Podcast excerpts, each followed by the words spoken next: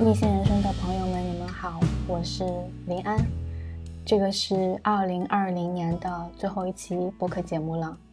今天这一期节目呢，没有任何嘉宾，只有我一个人来和你们聊一聊我作为一个自由职业者，我的二零二零年都经历了一些什么，以及我在这一年收获了什么，有哪些遗憾。还有生活中发生了哪些比较大的变化？现在是十二月三十日的晚上，上海今天刮了非常大的风，这几天降温，天气非常冷。我现在呢是坐在客厅，听着窗外的狂风来给大家录这一期节目。因为明天我就要去北京，后天我有二零二一年的第一场演讲，那么所以我想在二零二零年的结束之前呢。能够录最后一期播客，给你们分享一下我这一年发生的一些事情。首先呢，我想从我生命中的一件大事来讲起。其实今年对我来说是一个逆境中成长的一年。说起逆境呢，可能很多人会想到年初的那一场疫情，当时就有不少人问我，疫情对你们自由职业者的打击是不是特别大？说实话，除了前面几个月心情比较抑郁之外呢，我的工作其实并没有受到太大的影响。相反，疫情期间反而是我工作效率最高的几个月。我在那几个月输出了非常多的内容，从商业撰稿到播客，到视频，再到知乎上的一些回答，其中有不少阅读量非常高，播放量也非常高。而且由于那几个月我的产出非常固定，而且频率很高，所以那几个月我的收入呢，其实也并没有减少，有的时候反而比以前更多。但是这种表面的稳定，并没有让我心安理得的享受安稳。相反呢，我比任何时候都要焦虑不安。疫情让我反思了很多，其中最重要的一点就是，我应该在最安全的时刻思考最危险的事情。身边的环境越是安逸，就越应该保持警惕，因为我不知道未来会发生什么黑天鹅事件。就像二零二零年初的这一场疫情，一下子让很多人的生活从云端跌到了深渊。五月份，我从湖北回到了上海，带着心中那一份隐约的焦虑，我觉得我应该做出一些新的改变了。与此同时，我也希望自由职业第三年的自己能够真正的。享受自由。二零一九年的安逸一度让我陷入了一种颓废的生活状态之中。为了逼迫自己转型，我开始尝试拍自由职业的居家 vlog。而为了拍出好的 vlog，我必须把自己的状态调整到最好。比如每天把家里收拾得干净整洁，自己在家做一日三餐，取代外卖。当然，这背后还有一个原因是，我想开一家自己的淘宝店。拍居家的一些 vlog 视频呢，其实也是为了以后给淘宝店的宣传、带货做准备。有些朋友可能一直在关注我今年的一些动动态，那么你们应该会知道，这一家淘宝店呢，最后还是没有开起来。虽然我中间做了非常多的尝试还有努力，我还专门跑去义乌看了货，还在网上进了非常多的货，在家挑选。但是最后还是以时机没有到、没有找到适合自己的方向为由，把这个计划扼杀在了摇篮中。实际上，今年年初我制定的大部分计划都没有实现，比如说旅居，比如开淘宝店，还有每个月都要更新一支不上班的采访视频。今年年中我制定的大部分计划也没有实现，这是否意味着2020年对我来说是失败的一年呢？其实不是。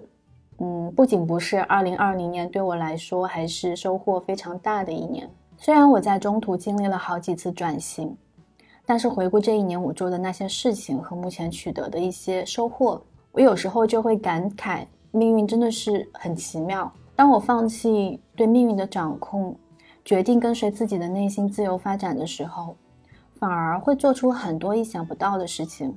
说到这里呢，就要说。到我二零二零年发生在我生命中最大的一个改变了，那个就是我居然要创业了。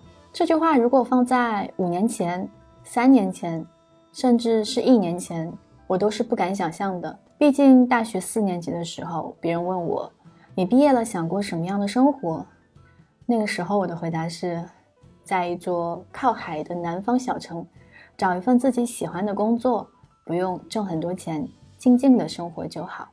我记得当时问我的人还向我投来了觉得嗯，这个女孩挺不错这样的一个目光。但是毕业后呢，我没有去南方小城，而是去了首都北京。但是我依然没有那么大的野心，对于成为职场上的强者也没有那么大的兴趣。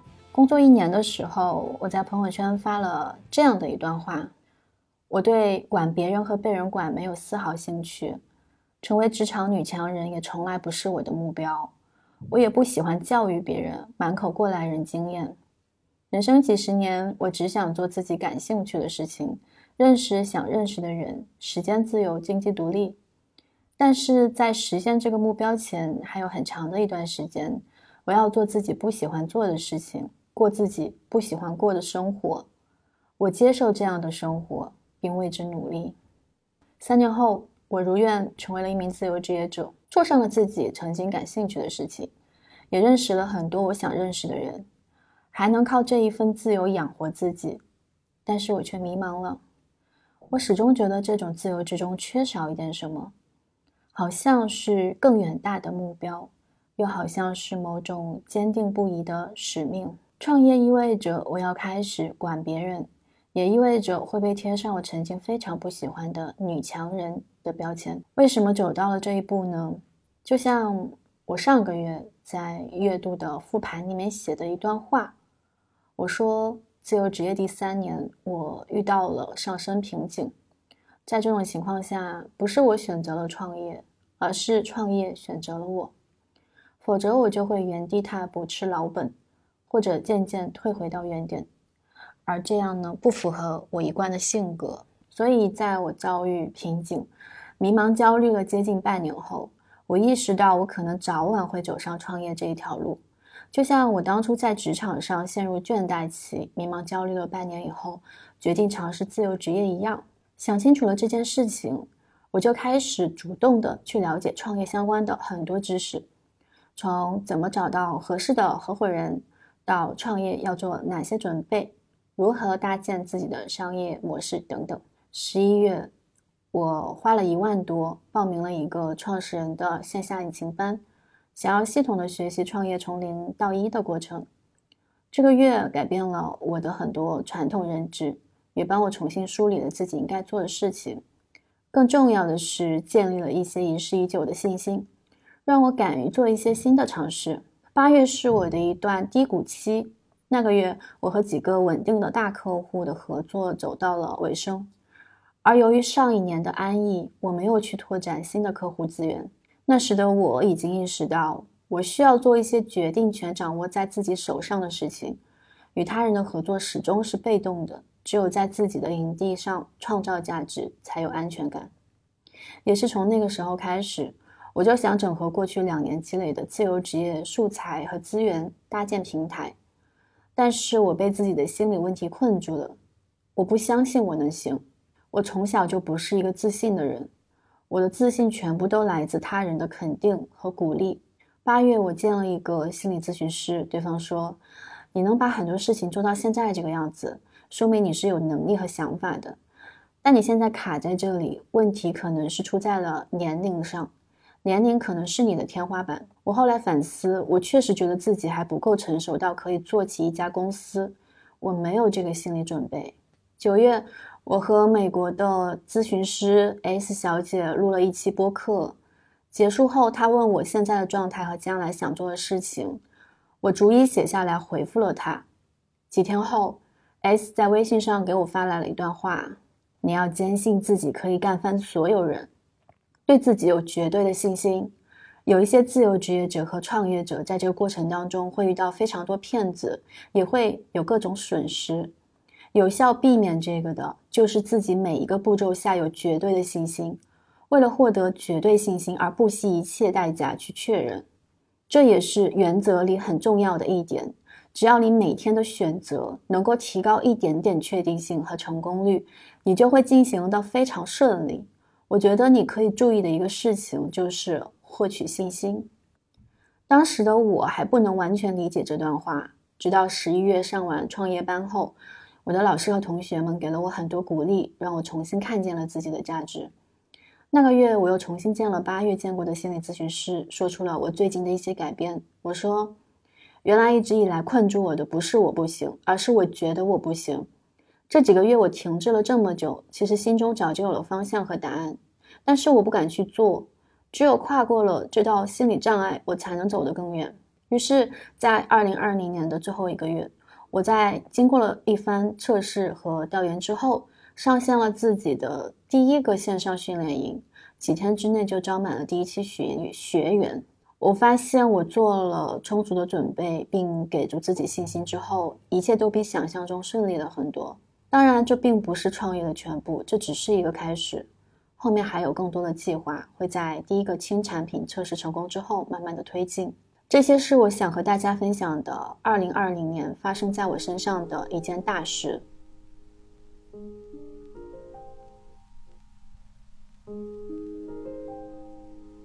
接下来呢，我想再说一说这一年我悟出的三个道理吧，或者说是自我探索的新发现。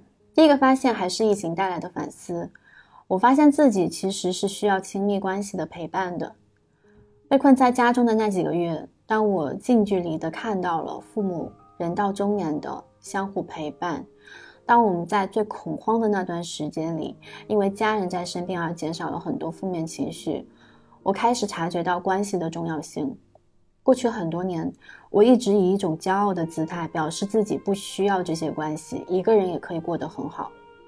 其实是因为太害怕在关系里受伤了，因此我把自己层层包裹和伪装了起来，用一个坚强的姿态抵挡来自外界的很多好意和不解。我告诉他们我不需要这些，但是这一次我的内心告诉我，我其实很需要。这让我不再对他人的靠近那么抵触，也接受了更多可能性，愿意打开心扉接受更多事物和人的进入。因为很多时候，你只有发出了信号。愿意让他人靠近，关系才有萌芽的土壤。这种改变让我悟出的第二个道理是：破除了很多对事物的偏见和刻板印象以后，自己会轻松很多。举一个最实际的例子，我以前一直不喜欢小红书这个平台，觉得上面装满了过度 PS 的虚假美丽和千篇一律的网红审美。更重要的是，我觉得它的平台风格并不适合我的内容在上面发布。今年呢，受到一位朋友的启发，我决定重新试一试小红书这个平台。这一试才发现，原来上面是可以承载很多不同种类的内容的。通过小红书，我去年做的视频专栏《一百个不上班的人》，不仅被更多人看到了，还认识了不少有意思的人。我以前呢，也不大喜欢在网上被动的去认识陌生人，我对于很多陌生人的见面邀请都会本能的拒绝。今年，我选择性见了一些网友。发现那些带着单纯的想要认识我这个人的目的而见我的人，大多都是与自己同频的人，也很容易在生活中成为朋友。当然，那些明显带着索取目的的人除外。以前我对创业者也有一些刻板印象，今年决定创业之后，认识了不少创业者。我发现，其实每个创业者背后都有很多值得分享的故事。大家呢，也都是很开放和很好相处的人。有一些人在理性之中，也会有感性的一面存在。解除了一些固有偏见和刻板印象之后，我会发现变轻松的那个人反而是我自己。第三个想分享的感受是，你无法让所有人喜欢，学会表达自己最真实的感受很重要。我是一个完美主义者，这种完美主义体现在人际关系里，就是希望认识我的每个人都能喜欢我、接受我。今年我经历了一些身边的人和网友在网上对我的语言攻击，还有嘲讽。过去遇到这种事情，我会先从自己身上找原因，是不是我哪里做的不够好，他们才要这样对我？今年更多时候，我能够坦然接受这个事实：无论你做什么，总会有一部分人不喜欢你，这不是你的原因，这是别人的原因，或者说是你和他们之间气场不合的原因。有了这样的想法之后，在面对一些武断的攻击，我可以做到拉黑了事。用他人的言语惩罚自己的行为也变得越来越少了。与此同时呢，面对一些陌生人的无理要求，或者他人不重视我的心理感受的事情，我更敢于直接表达当下最真实的感受了。我会说：“你这句话冒犯了我，你这种行为让我很不舒服，我不想回答这个问题，我不免费提供服务，该付费的部分请你付费。”我不再在意对方是不是会因为我说了这句话而不喜欢我。与其说做一个每个人都喜欢的老好人，不如做一个更有棱角的真实的人。而那些让我不适的人际关系，直接清零就好；那些给我带来负面情绪的人，直接远离就好。不必担心失去了某段无关紧要的关系，我们的一生还会遇到很多有意思的人。而你现在选择砍断关系的那个人，很可能这辈子你和他都不会再有交集了。这样处理之后，我的内心平静了很多。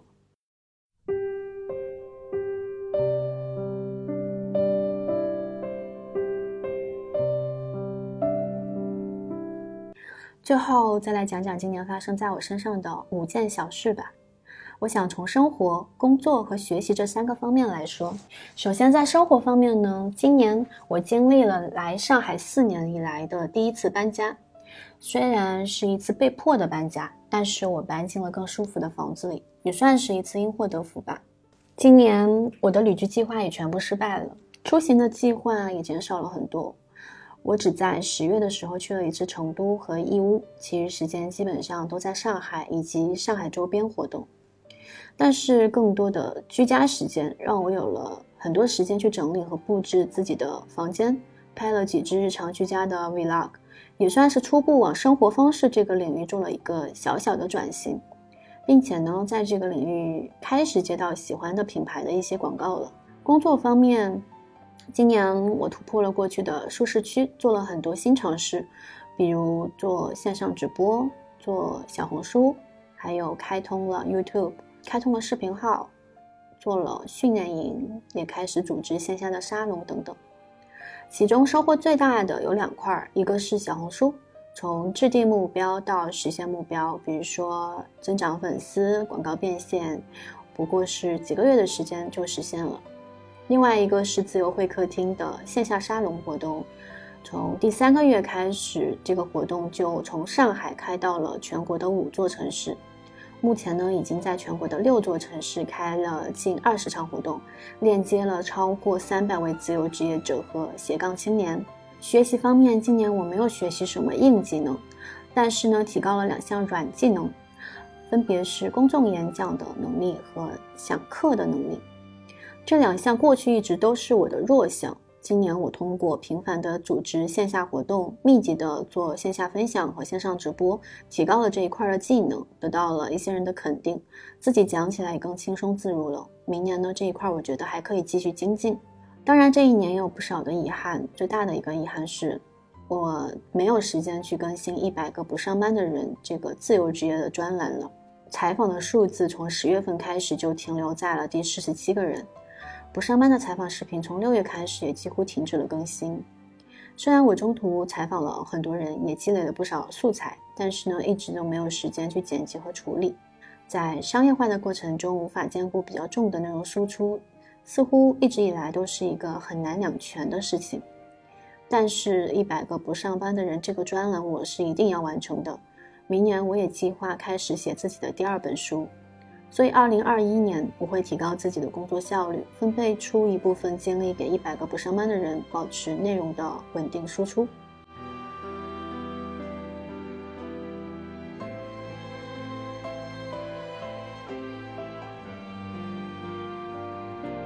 在最后呢，我还想感恩这一年遇见的很多人。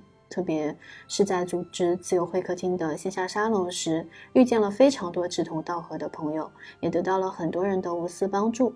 明年，我希望我能够以某种方式回馈给大家。以上这些就是我一个自由职业者的2020年。明年在写年终总结的时候，可能就变成了一个创业者的2021年，也有可能又变了一个新的身份。谁知道呢？人生从来都充满了未知，而正是这些未知，让我们的生活变得值得期待。所以，我们无需准备太多，让生命的河流自然的流淌，见招拆招就好啦。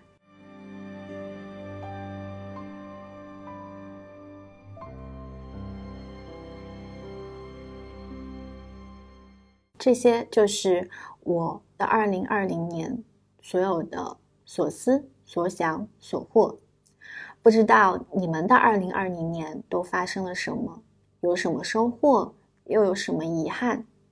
有哪些是希望二零二一年能够继续保持的？又有哪些是希望二零二一年可以舍弃的？欢迎你们在这一期的播客下方留言，说出你们二零二零年的收获，也欢迎你们展望你们的二零二一年。这一期节目就到这里啦！二零二零年逆行人生，杀青结束。二零二一年，期待能够继续在这个频道和你们相遇。我也会继续分享更多与自由职业、创业、斜杠青年。还有各种丰富多彩的生活方式带给你们，期待二零二一年我们在逆行人生遇见更多有趣的灵魂。祝你们二零二零年都有一个愉快的跨年之夜，拜拜，我们二零二一年见。开采我的血肉的火光，发动新世界的前进的泡影，雷鸣。交织爆破成动荡，此生再不会太行。回答我天然的沉默，切割我卑微与困惑。面貌已生疏，前方模糊，灵魂在山口又回顾。崭新万物正上升，幻灭如明星，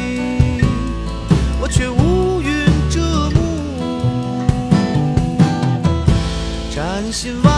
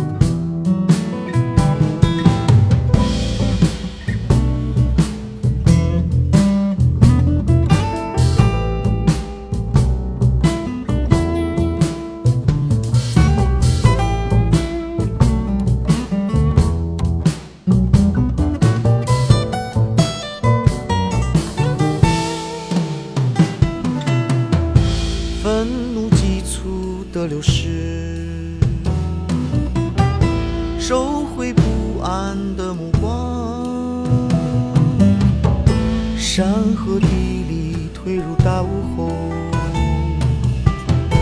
明天是复杂的漫游，